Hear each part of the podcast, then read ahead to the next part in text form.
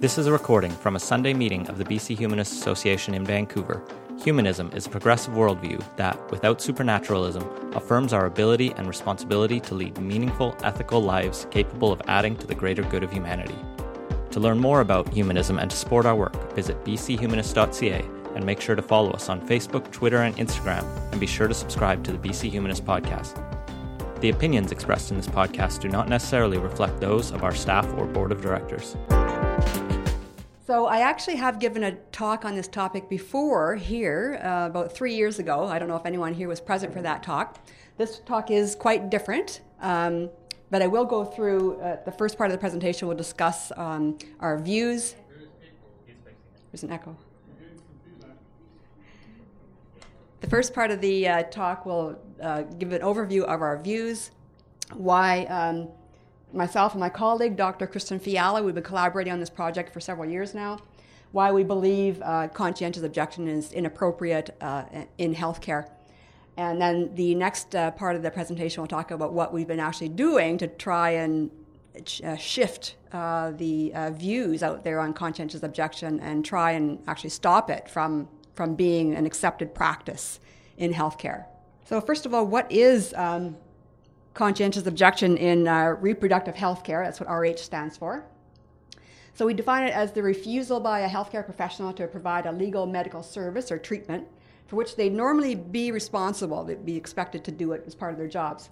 But based on their objection to the treatment for personal or religious reasons, they refuse to do it. So the very first law to explicitly allow um, CO, I call it CO for short, it's easier to say than conscientious objection, uh, was in the UK. And this is, uh, we're talking about like healthcare overall. The very first law was targeted exactly only towards abortion. So the 1967 Abortion Act in the UK. And the US uh, followed shortly after that. Right after Roe v. Wade, they passed an amendment uh, allowing um, CO. Uh, so today, CO is still exercised almost exclusively for abortion, uh, and as well as other reproductive health care um, like contraception and sterilization, but primarily it's abortion. And it's only recently that uh, assisted dying has become legal in a few countries, and that's become an issue as well for, for CO. And I also disagree with that for the same reasons in terms of doctors being able to refuse, at least they should refer. Um, so also it's often been expanded in many countries to institutions like hosp- you know, giving hospitals the right to CO, but of course only individuals can have a conscience that they can exercise. So it's really wrong to do that because when you when you expand it to a, do- a whole hospital, you're actually violating the consciences of the doctors within that hospital who are pro-choice and who want to do abortions to help their patients. They're being prohibited from, from doing that. So basically, uh, CO is like a backlash against legal abortion, and um, we think that allowing CO actually undermines the law and weakens it, and it gives people an excuse to ignore or disobey the law because you know you're you're passing a law allowing abortion in in the UK as they did in 1967, but at the same time you're giving people an exemption from the law, and uh, I'll talk a bit more about that later. So basically, CO originally was kind of based on, well, military CO, we're all uh, familiar with that. In the military, you, uh, soldiers might conscientiously object to killing, so they, they uh, object to the draft. Uh, but there's no real comparison. We say that, you know, killing a living person in war, because you're being forced to um, by the draft, is, has nothing to do with stopping the development of a, you know, a tiny gestational sac, an embryo, or a fetus that only has the potential to become a living person. And also, I mean, it's important to say that abortion and contraception actually preserve the health and lives of women. And while those practicing CO are putting women's health and lives at risk. So it's quite the opposite from military CO. And just to illustrate that, that a bit further, here's a little table that we did up of comparisons between um, CO in the military and as exercised by healthcare professionals. So soldiers are drafted into compulsory service, they have no choice. Healthcare professionals are applying for their position voluntarily, they're um, competing for training and jobs. You know, being a doctor is a very privileged position.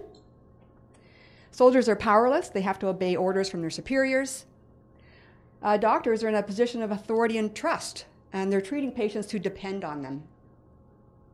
Soldiers are conquering and killing for their country, while healthcare professionals are saving patients' lives, improving their health. And when soldiers claim the right of CO, um, they don't just uh, get off scot free. They have to justify their stance, usually like appearing in front of a panel and being interrogated for hours. They have to uh, yeah, undergo this rigorous review process. They may be punished. Uh, some people have gone to jail in the U.S., I think, during the draft of the Vietnam War or they have to complete an alternate service when they're uh, serving for the military. But when doctors claim the right to CO, they rarely even have to justify it. They're often protected explicitly by law or policy. Sometimes there's even laws saying, making it against the law to discriminate against doctors who are discriminating against women. Uh, they rarely face any discipline. They retain their positions, and they're still being paid for them and they may benefit because they're escaping abortion stigma, you know, being labeled an abortion provider. So they could be boosting their career and their reputation and even their salaries because then they can focus on more lucrative um, uh, pursuits in, in the medical field. And abortion does not make very much money for doctors. So, I mean, basically, healthcare professionals are quite privileged, soldiers are not. And uh, when you allow doctors to exercise uh, CO without any uh, consequence, it just gives them a license to abuse uh, their privilege and authority.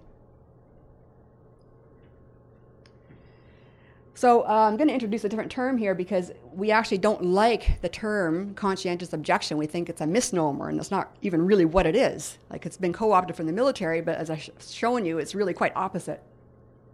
So it does not represent true freedom of conscience. Uh, instead, it's an unjustified veto of a patient's right to health care. Uh, we go so far as to call it negligent refusal to do the job you're hired and paid to do. You're imposing your own personal religious beliefs on another person, a more vulnerable person. Makes it an abuse of uh, uh trust and authority. And there's an issue of class here as well. You know, the doctors being privileged or using your class privilege to control others in a, in a lesser position. And basically, it's, it's harmful to patients, uh, exercising CO, both uh, psychologically and physically. I mean, it's on a continuum. Uh, harm is on a continuum. And um, even if the doctor refers promptly, you know, there's still a bit of a delay. The woman has to go to another doctor. Uh, and often it's, uh, the harms are much worse than that. I think it's a violation of women's human rights. And uh, because most reproductive health care is delivered to women, it, um, it amounts to gender discrimination against women and also LGBTQ people as well. So we call it uh, dishonorable disobedience. And um, I was just doing, uh, we, we published an initial article introducing that term back in 2014. And so I mean, I can't say the term is really caught on, but it's getting out there more and more. And if you do a Google search, I did, did this morning, there's 688 hits for the term dishonorable dis- disobedience now. So um, from this point onward, I'm going to call it, instead of CO or conscientious objection, I'm going to call it DD. So when I say DD, I mean CO. Hope that's not too confusing. So I wanted to draw a parallel between You've probably all heard of Mrs. Betty Bowers. I think she's fantastic. uh, the really satirizes like this the sanctimonious um, Christian with uh, moral superiority. So we've all heard about the huge problems down in the states with uh, they're passing laws, uh, basically uh, making it legal for uh, if you're you know like Christian who operates a bakery, they want to be able to refuse to bake cakes for gay people, and these cases are in court and um, and, you know, Trump is also, I think, I don't know all the details now, but um, trying to overturn protections. Uh, I mean, if you go back to like, I just want to draw a comparison here between those issues that are happening in the U.S. and laws against abortion and CO against abortion, or DD rather, because I kind of think that the use of DD for abortion, like over the last few decades in the U.S., may have sort of set the, the, the groundwork, uh, laid the base for uh, it it's expanded in the U.S. to a great degree. So, um, so it might be behind this current push to redefine religious freedom as the right to discriminate against others, basically. So it points out the, uh, I mean, this cartoon is pointing out the hypocrisy between the two, but really they're actually the same issue. Uh, it's the imposition of religious beliefs on others. So DD is like a, a boycott. You know, it's, a, it's an exemption from democratic, democratically decided laws. Um, and here we're talking specifically about laws that are designed to protect the civil rights and health uh, of women and minorities in particular. So it's, it's, it's, I think it's particularly egregious to be, you know, asking for exemptions to, to human rights laws. That's pretty dangerous. And uh, there's also this principle of public accommodation. In the 1964 Civil Rights Act basically um, said that you, you know, you can't refuse there's a you can't refuse like if you're a racist waiter in a restaurant or a business owner you can't refuse to serve black people. It's against the law. But that's what they're, they're trying to turn this around now in the us and trying to make uh, get rid of public accommodation uh, principles for uh, lgbtq minorities. And certainly they've been doing it for women already. So christian and i think that um, DD violates medical ethics, and these are some of the uh, ways I want to expand on a little bit. So they're choosing uh, by their own volition to work in a helping profession that fulfills a public trust, and in that way, it's kind of similar to you know being a lawyer. Like as a lawyer, you're uh, obligated to help clients, and you you may find your client did like something really horrible, and you really disagree with what he did, but you're still your job is still to defend them, right? And um, so I think physicians have uh, an obligation to help their patients, and it, and it doesn't really matter whether they don't like the patient or, uh, or if they're you know sexist or anti-gay or whatever, um, or if they you know for example uh, think it's morally wrong to engage in extreme sports, so they're going to refuse to uh, help people who um, are injured in accidents. That's that's ridiculous. So they're bound by laws on negligence and by fiduciary duty to their patients. They've got a duty to provide care to patients without discrimination. This is pretty much in all medical codes of ethics.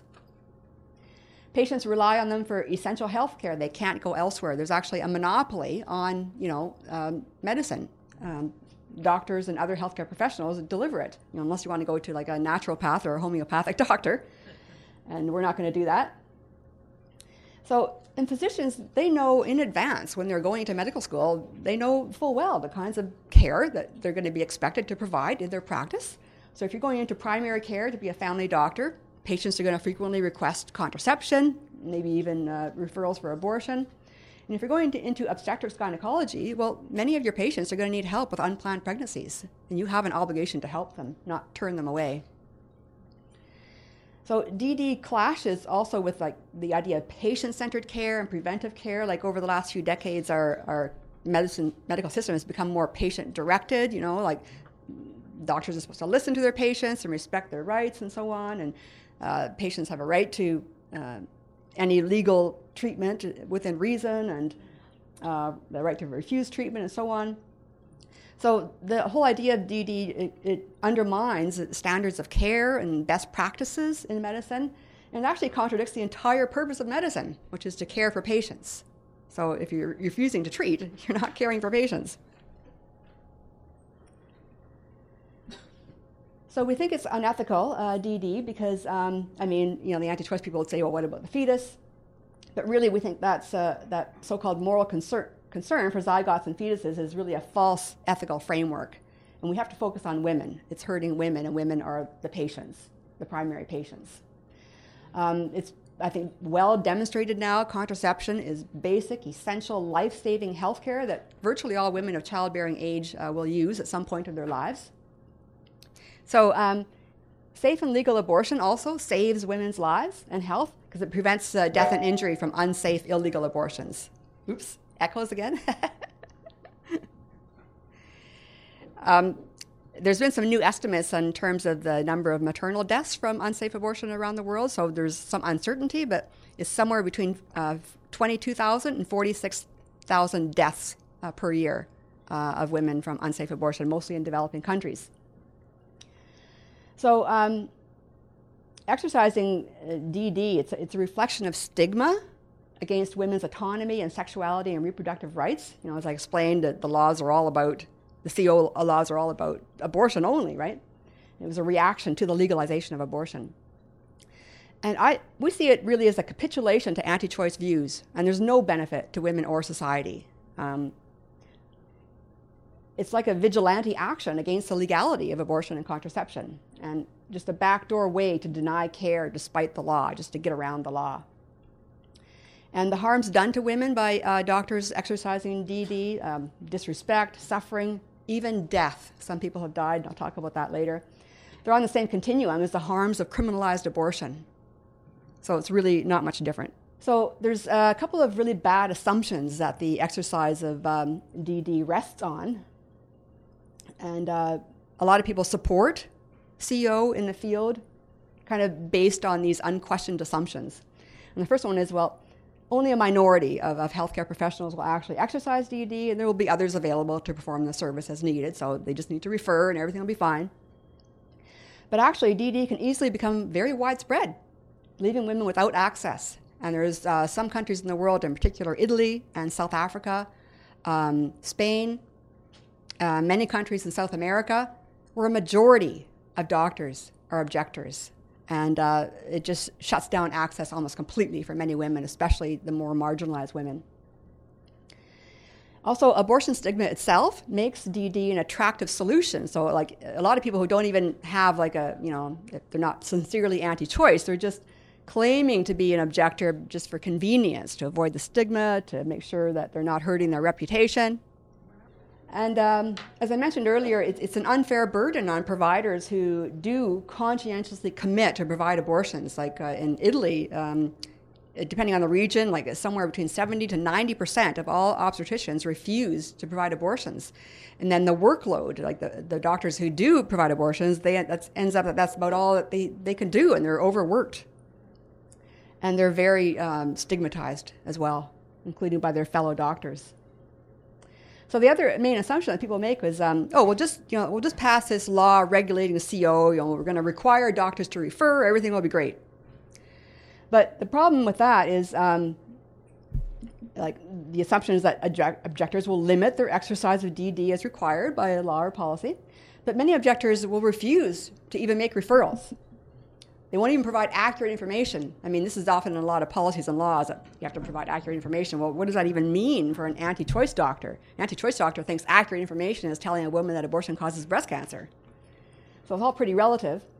And uh, the other aspect is, oh, they're supposed to provide care in an emergency. So if there's an emergency, uh, urgent care, there's no other doctor around, well, they have to do the abortion. Uh, in fact, uh, some objectors will not only disrespect, mistreat women, refuse to refer, they'll even let them die.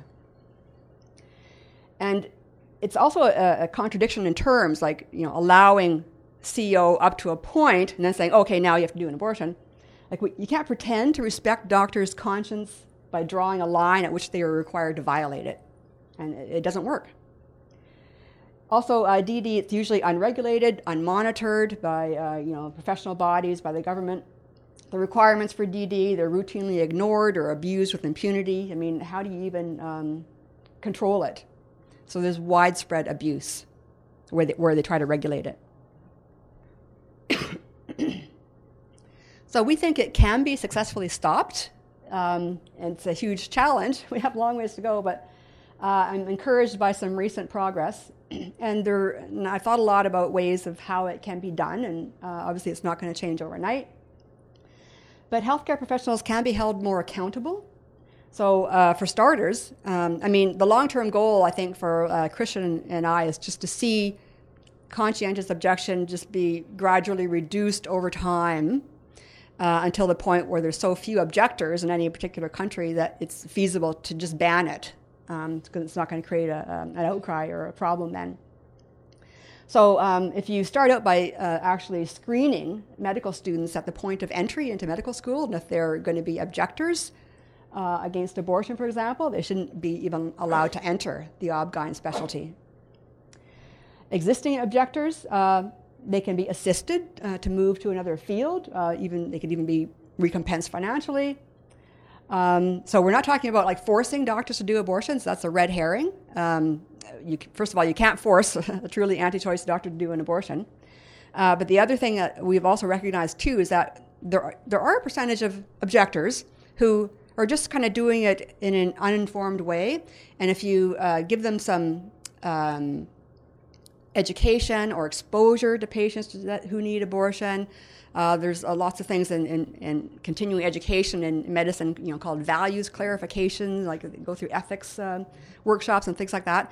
And so some doctors can change their mind and, and start thinking, oh yes, okay, I understand now. I need to why I need to provide abortions. So you can con- convert, so to speak, a number of doctors, uh, which is great, and we should do that as much as possible. But it's not going to work for everyone. There's always going to be a, a really significant number. I don't I hate to hazard a guess, but I don't know at least a third to half, maybe more, of doctors who you're just never ever going to convert. They're always going to remain objectors. Um, so if they if existing objectors are not willing to sort of move to another field or another area where their objection won't be a problem, then we need to step up enforcement and monitoring and enforcement procedures and make sure, like you know, like register them and uh, uh, monitor them. Uh, maybe have them submit reports or something on their refusals. Uh, maybe, uh, like for example, they shouldn't be allowed to work alone in a clinic. They need to have another doctor there who's, who can do referrals or whatnot. There needs to be mechanisms in place to ensure that women can, can um, provide uh, be provided the service, and even things like you know maybe um, maybe paying doctors less, for example, or or allowing hospitals to um, um have pri- higher, priority hiring of uh, non-objectors, things like that. In other words, you're just dis- discouraging and putting in place uh, in disincentives to object. So you're not stopping them from objecting, but you're just making it harder. And then over time, hopefully, that would um, uh, lower the number of objectors. And I think the key support um, uh, for doing that, for being able to lower the number of objectors in the country, is you know, strong support for women's rights and equality because. Um, if there's a strong commitment to secularism and gender equality in the country, it's almost like a no-brainer. of course, you're not going to allow CO, or it's unnecessary, it's unacceptable. Um, because as we've seen, DD is correlated with abortion stigma, conservatism, religious dogmatism, especially the Catholic Church, and lower status for women. So we shouldn't try to uh, accommodate this ongoing oppression and stigmatization of women under the guise of conscience. So there is three countries, and Chris and I have uh, written an article about this with uh, three co-authors, one from each of the countries, Sweden, Finland, and Iceland.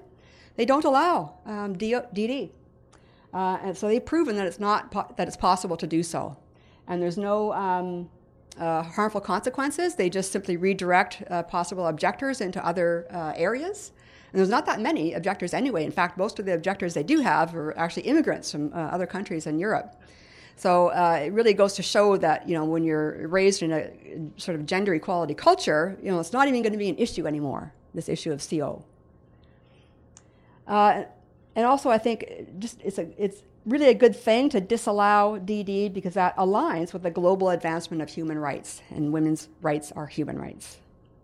Um, before I go on to there, I just wanted to mention that uh, one of the objections we often get is uh, well, you need to balance, you know, a doctor's rights of conscience with patients' right to, to treatment. And, um, and this is the thing we come across over and over and over again. Like when I say when we're trying to stop it, um, we're, not, we're not fighting the anti choice, we're fighting our own colleagues, uh, other doctors in the field who are trying to protect their, their, right, to, uh, their right to CO.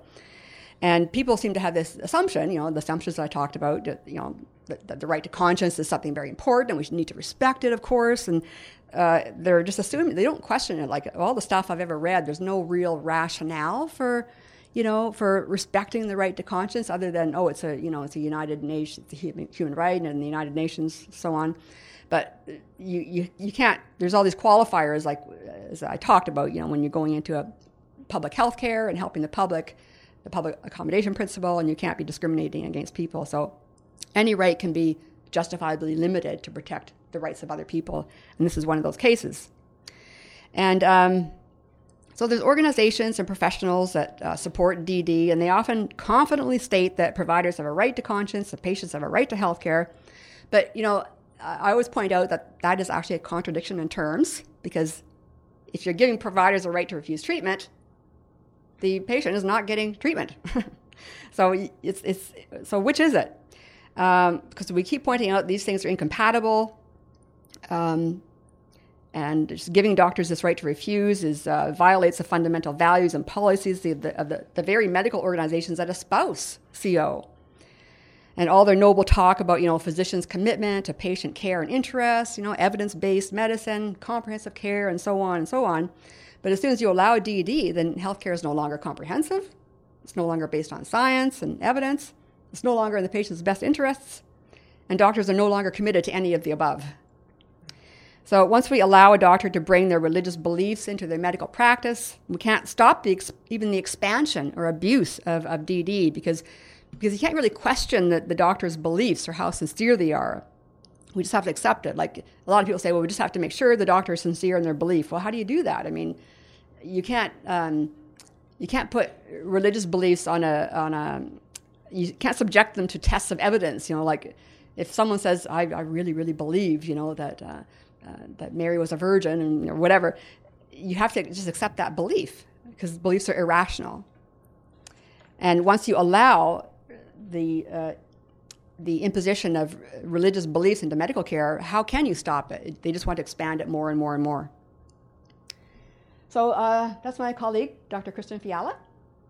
So, as I said, we've been working on this for several years now, and uh, I think what our goals are is we're trying to shift the terms of the debate and just raise awareness. Because when we first started uh, doing this, there wasn't that much recognition about. It was just the basic assumption that, of course, we have to allow CO. It's, it's a good thing, and yeah, yeah, maybe there are some harms to patients, but we'll just sort of uh, require doctors to refer, everything will be all right. So we're trying to change this uh, underlying assumption that CO should be respected and valued. We want to change that so that people recognize that it's actually inappropriate and unethical uh, in healthcare. So we're using evidence-based arguments against DD, all the things that I've shown you, and, and lots and lots of actual cases of women harmed by, by it, how it's abused, uh, and then encouraging measures to uh, reduce uh, the exercise of DD and the number of objectors with the aim of eventually banning it. So we've been do- engaging in a lot of just uh, talking to colleagues, you know, trying to persuade them, discussions and debates, often emails, for example. And uh, like one thing I've tried to do, it's it's hard because there's quite a bit of literature out there, and there's actually been more and more literature on um, CO in the last few years, which uh, is maybe a good thing. People are recognizing more and more the harms that it's causing. Um, so when an article is published that has like you know those bad assumptions about uh, CO in it, or otherwise supports uh, DD, uh, I'll often uh, look up the author, uh, write them privately, give them our critiques, uh, and you know sometimes they respond, sometimes they don't. I might have a little debate with them for a while, um, but just hoping that this will help shift their thinking. So maybe in their next article, they might you know think about what we said a bit, and it might help. And um, so sometimes we've been quite successful there. And there was one uh, prominent researcher with uh, IPAS, which is uh, IPAS is um, global NGO dedicated to ending preventable deaths and disabilities from unsafe abortion. So they're all over the world, and uh, this uh, researcher was in Latin America we had an email debate going back and forth because I, I, wrote her and critiqued her article, which made this assumption that, oh, yes, CO is fine and we can successfully regulate it. Yay. So uh, she came around. And uh, this is what she said to me. She said, uh, we were arguing about, um, you know, how you can't expect objectors to refer. They won't, you know, refer. They'll always never be satisfied. So she says, I see your point, Joyce. I agree when you say that objectors will never be satisfied. They'll always object. After much thinking, I do think that what happens in reproductive health care is something that is named as CO opportunistically, but in fact is not. This is why I'm now saying that this is a false dilemma health providers' right to CO versus women's human rights. And as I mentioned, in Latin America, it's particularly bad. That little map shows the uh, laws about abortion. In many countries, it's uh, completely prohibited uh, or just allowed to preserve health or maybe on socioeconomic grounds, but there's a lot of objectors in these countries. So even where it's allowed legally, women may, may not be able to access it because of DD.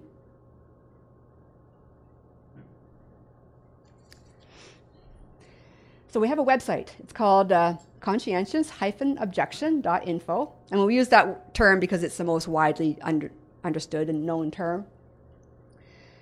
So um, the left side shows the, some of the elements on the website, and uh, a lot of it is just kind of uh, summarizes some parts of our articles.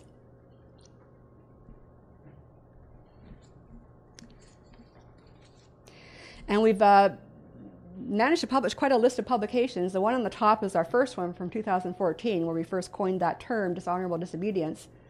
and there's actually a list of um, 12.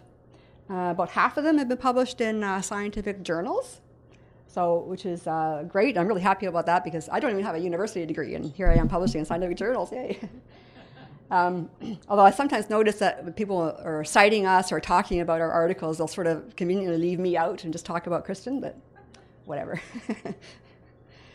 so, um, so we basically just been hammering home our points and honing our arguments and developing our arguments, responding to objectors.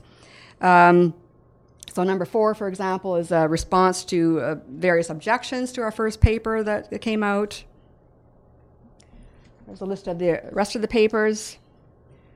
Um, some of these are on more uh, sort of n- news websites like Rabble or Rewire. One of them's on my blog, but uh, as I said, about half of them are on uh, scientific journals.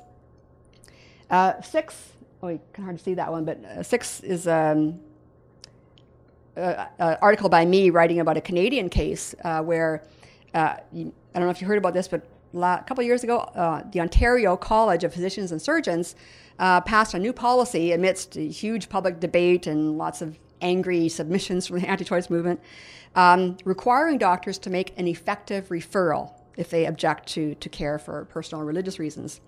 So um, there's two Christian medical associations and uh, I think five individual doctors who are suing the college because they refuse to make a referral.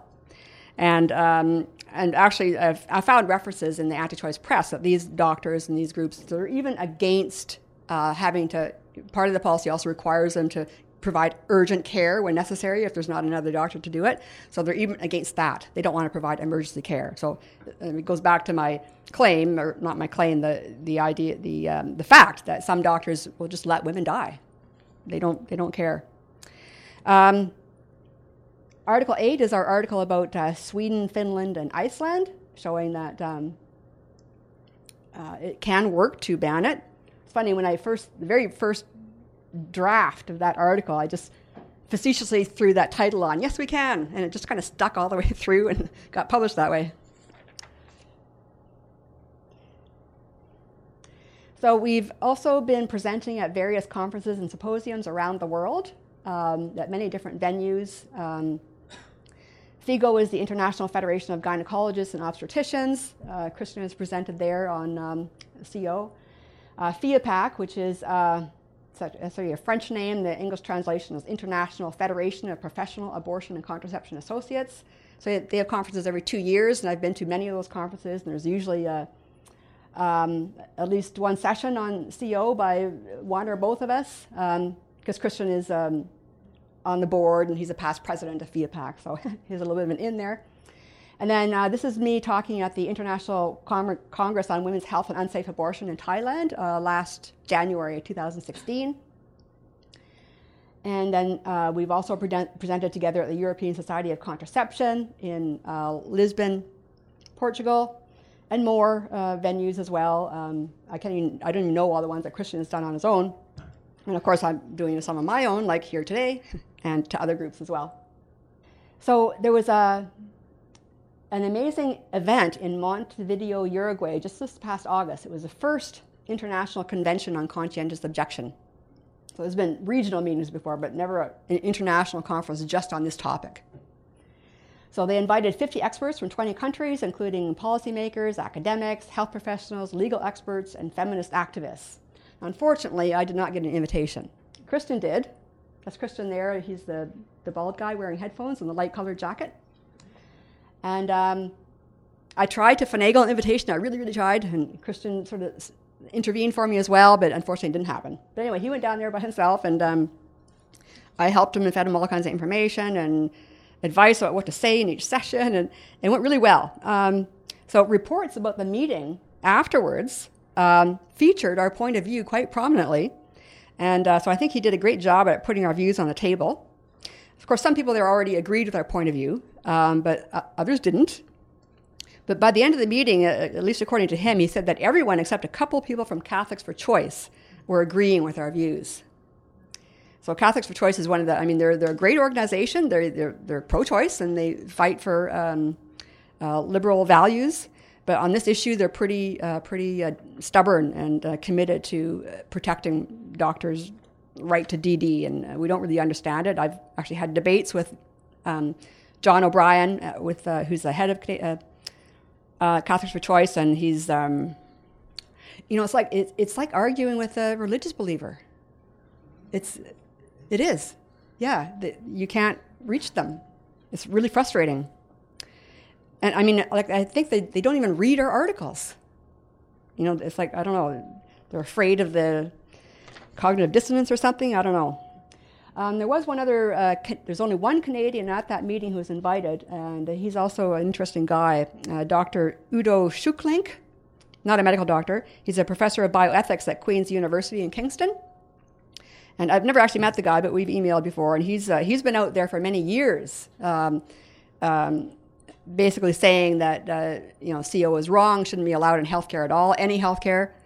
And uh, but his arguments are from a bioethical, philosophical framework, and um, whereas we've been publishing more in the medical journal, so it's a little bit different. But he's kind of going on claiming, well, I've already made all these arguments, and I started all this. Maybe it's true. So this uh, comes from the organizer's statement after the conference, which was you know, widely published. And, um, and remember, this is an international conference. The experts have concluded that the refusal to provide legal abortion services is hurting women all over the world and must be tackled. The group highlighted that conscientious objection in relation to health services is not supported by international human rights frameworks. Like it's not in any you know, law or a human rights code. The practice is sometimes allowed by national law, but it increasingly stigmatizes a fundamental health service and pushes women to carry a risky or unintended pregnancy to term. The participants agreed to individually further legal, ethical, health, and policy objectives that can mitigate the damaging effects of conscientious objection and reduce the immense burden of, on women who seek a legal professional service that must be rendered without prejudice.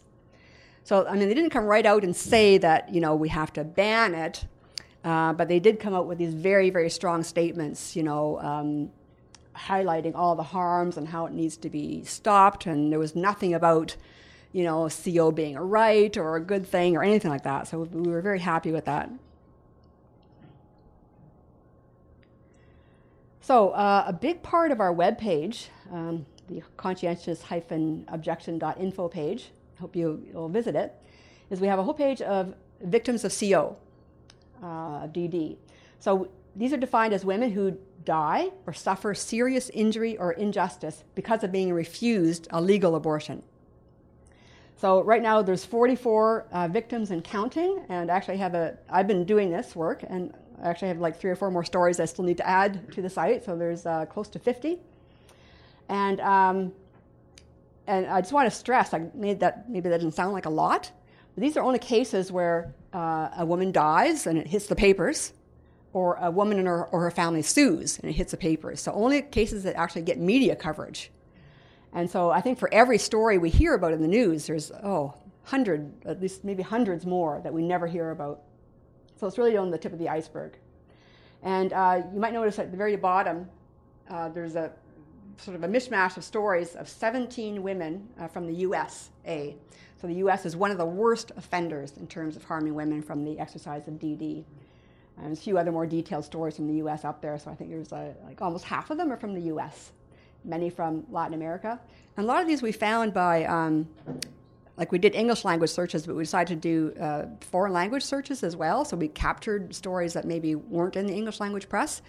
And so uh, it was hard to find people to help with that. I ended up doing a lot of work in Google Translate, but I uh, I found a lot of the stories from Latin America and Spain, and it was really quite, um, you know, it's actually heartbreaking to do that project to be reading these stories. It was just, it was really, it was really bad, upsetting. So um, I want to talk a little bit about these two in particular. Um, oh, first of all, we're doing a documentary film. Uh, Christian Fiala is actually like, in addition to being an abortion provider, uh, he's a PhD researcher. Um, at the uh, Karolinska Institute in Stockholm, Sweden. He's a founder and um, uh, operator of a, a, world renowned award winning museum called the Museum of Contraception and Abortion in Vienna. And he does documentary films. So he's this really um, amazing, high um, accomplishing individual.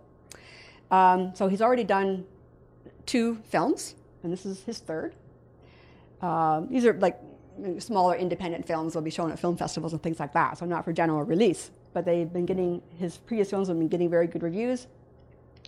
So um, Christian is actually well known for this saying. It was quoted uh, actually in a journal that I picked this out of. Uh, you know how abortion laws often say, well, uh, you, you, could, you can only have a legal abortion if your life is at risk. And same with something, you know, conscientious objection laws, like you, when you say oh, you have to provide an abortion in an emergency situation when the woman's life is at risk. Well, what does that even mean? Uh, it's very relative. How do you just, how does the doctor decide when uh, the li- her life is at risk? And he nails it on the head. There's only one way to be sure a woman's life is at risk. That is after she dies because he's had experience with this. Like in, he worked in Africa, and you know you have a committee of doctors arguing about whether you know uh, this woman's at risk of dying, and while everyone's arguing, nothing gets done, and then she dies.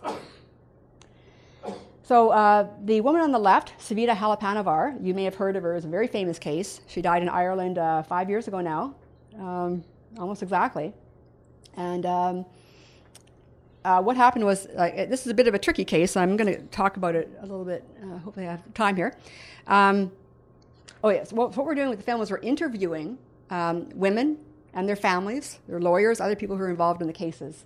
So we've done ex- uh, extensive interviews with um, Valentina's family in Italy and her lawyer, and uh, I've actually been working on the film as well, and I've just finished helping set up a bunch of interviews with people involved in uh, Savita's care and death. So that's been a very interesting project to work on and the interviews will be taking place actually in a few days. Um, so what happened with Savita is that um, Irish law, there is at the time that she died, Irish law basically said that abortion is illegal if there's a real and imminent risk to the woman's life, or in cases of where the woman is, is uh, at risk of suicide. So uh, so a lot of people are saying, like, we've had some objections to including Savita on our list because people are saying, well, she didn't die because of co COs, because of the Irish law. But we actually think otherwise because, I mean, it, it was technically legal for the doctor to provide her an abortion. What happened was she was miscarrying at 17 weeks. Her membranes ruptured, um, which kind of means like your, you know, your water breaks, right? Uh, early. And uh, of course, there's no chance at that point for the fetus to survive. It's a doomed pregnancy, no hope. Um, so the normal standard of care for pretty much any hospital in the world, immediate termination. Why? Because there's a very um, strong risk of infection, and particularly sepsis, which is a very rapid and life-threatening infection that can kill within hours. And the standard of care for sepsis in general across the world is you prevent it. You don't let it happen, you prevent it. But uh, no, what happened with Savita is the doctor, her doctor took a very conservative view of the law and um, basically um, waited, refused. She, she and her husband asked repeatedly for a termination. She was refused. Uh, the doctor said, uh, although later denied, but the doctor said, This is a Catholic country, we don't do that here. Um, also cited the law. And, um, you know, she was a Hindu, uh, immigrant from India, and, along with her husband. Uh, well educated, professional. She was a dentist and uh, it was their first child, very much a wanted pregnancy. So, anyway, um, she finally started to get sick. She already had signs of infection, like uh, fairly early on, uh, just shortly after she was admitted to the hospital. But what we found, and I recently like really researched the case. I read a book about it, and there was a just a litany of errors in her case. Like uh, the the the inquest or the public inquiry put it down. They called it medical misadventure because there was so many mistakes in her care uh, by uh, multiple healthcare personnel but many of them were made by her doctor. And I looked at all these mistakes and I thought, like, how is this even possible? How can mistakes of this magnitude be made? And we're talking about like she didn't monitor Savita properly, like uh, delays in her care, like missing obvious signs of infection. Another doctor, even a midwife, had, had earlier um, suspected that she was septic, you know, had sepsis, and, but her own doctor didn't even see those signs. And I thought, well, how is that possible? And I kind of thought, you know, maybe, you know, she's she claimed that she was only just obeying the law, right? That's how what she testified later at the inquest. But was she really, or what did her personal beliefs have something to do with it? And when I was setting up the interviews, there was a friend um, uh, who happened to be a doctor, a friend of um, Savita and her husband Praveen. He was at the hospital when she died, and just helping Praveen, and I helped them afterwards in the next few days. And uh, we have an interview set up with him for our documentary. And he said, uh, he said, I, I, think the doctor was acting on her religious beliefs. You know, it was, it was more than just CO. And so it's going to be very interesting to see how those interviews uh, happen. Uh, but we, um, um, we do think that there is something there that needs to be uncovered. And a lot of people, like Praveen, the, the widow, he, he was really brave. He, he went to the media. Um, he actually enlisted the help of a pro choice group in Ireland, went to the media um, and his basic question throughout was why? Why did this happen? You know, like in a modern country like Ireland, you know, my wife died from this medical negligence. Why? And, but all he ever got were, well, you know, this happened at such and such a time. We checked her blood. Blah, blah. So all the technicalities and the mistakes were kind of documented, but there was never an answer to the question of why, and that's what he wanted to know. So hopefully, our documentary will help uncover a bit of that. Unfortunately, we couldn't get him to uh, agree to be interviewed, but he lives in California now. Oh, he did. Uh, Praveen, the, the widow widower, he sued the hospital and Savita's doctor afterwards. Uh, uh, the settlement was not made public, but reportedly he got a six-figure settlement, uh, possibly almost as close, uh, almost one million euros. So um, I think that's really good. But I still think he'd never got the answer to his question why she died. So the next case I want to talk about a little bit is uh, Valentina Milluzzo from Italy. Um, very, very similar, eerily similar to what happened to Savita. Now, in Valentina's case, it was really a, quite a clear case of uh, conscientious objection. The doctor said he was an objector. Uh, what happened was she uh, was carrying twins, uh, again, a much wanted pregnancy. She actually had um, them implanted by um, that process. Yes, thank you. and um, but uh, again, a, a 19 weeks, she started miscarrying. Went to the hospital. She was actually there for almost two weeks before she started to show signs of infection. Of course, you know, doctors were refusing to terminate. Uh, one of the fetuses uh, died in utero while she was in the hospital. They refused to remove it or remove the other fetus because it still had a heartbeat. And um, so, of course, that's like uh, very ripe grounds for infection right there. And um, she uh, it was really quite horrible. She um, she uh, sepsis is uh, as I said it's a very rapid and life threatening infection. She started to get really sick, and uh, it it actually just eats up your organs. It's, it's, it's horrible and it's extremely painful. Uh, she was in agony uh, for the last day of her life. Um, and the doctors wouldn't do anything for her. They said they just dismissed her pain as labor pains. They were very disrespectful to her. They could have sent in for another doctor to do the termination, but they didn't. Um, her parents were there with her. They were just horrified, begging, begging them to please do a termination and help them, give them her some pain relief at least. They wouldn't. Uh, she was in such pain so exhausted that she was begging for to be put to sleep after a while. Um, and finally, um, finally, the fetus, the other fetus, died, and then they did the termination. But by then it was too late, and she died a few hours later. So uh, again, the family is uh, suing and uh, the report, the hospital put out a, just a horrible report, a very quick kind of whitewashing report afterwards, claiming it wasn't CO. And they did the same thing as in the Savita case. It was very similar. Like they just sort of documented all the things that happened, minute by minute, hour by hour, and oh yeah, mistakes were made, you know. And so really, it was just like the cause of the death was lack of communication, and you know, we forgot to check her, or, you know, all this uh, litany of errors but never admitting that they should have immediately performed the termination as soon as she arrived at the hospital two weeks previously uh, or at least you know the, the day before she got really sick. So it's just uh, very very um, upsetting.